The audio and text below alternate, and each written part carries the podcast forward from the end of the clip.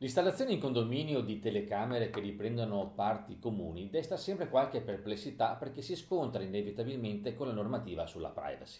Per installare la videosorveglianza occorrerà una valida delibera assembleare che rappresenti la maggioranza degli intervenuti ed almeno la metà del valore dell'edificio.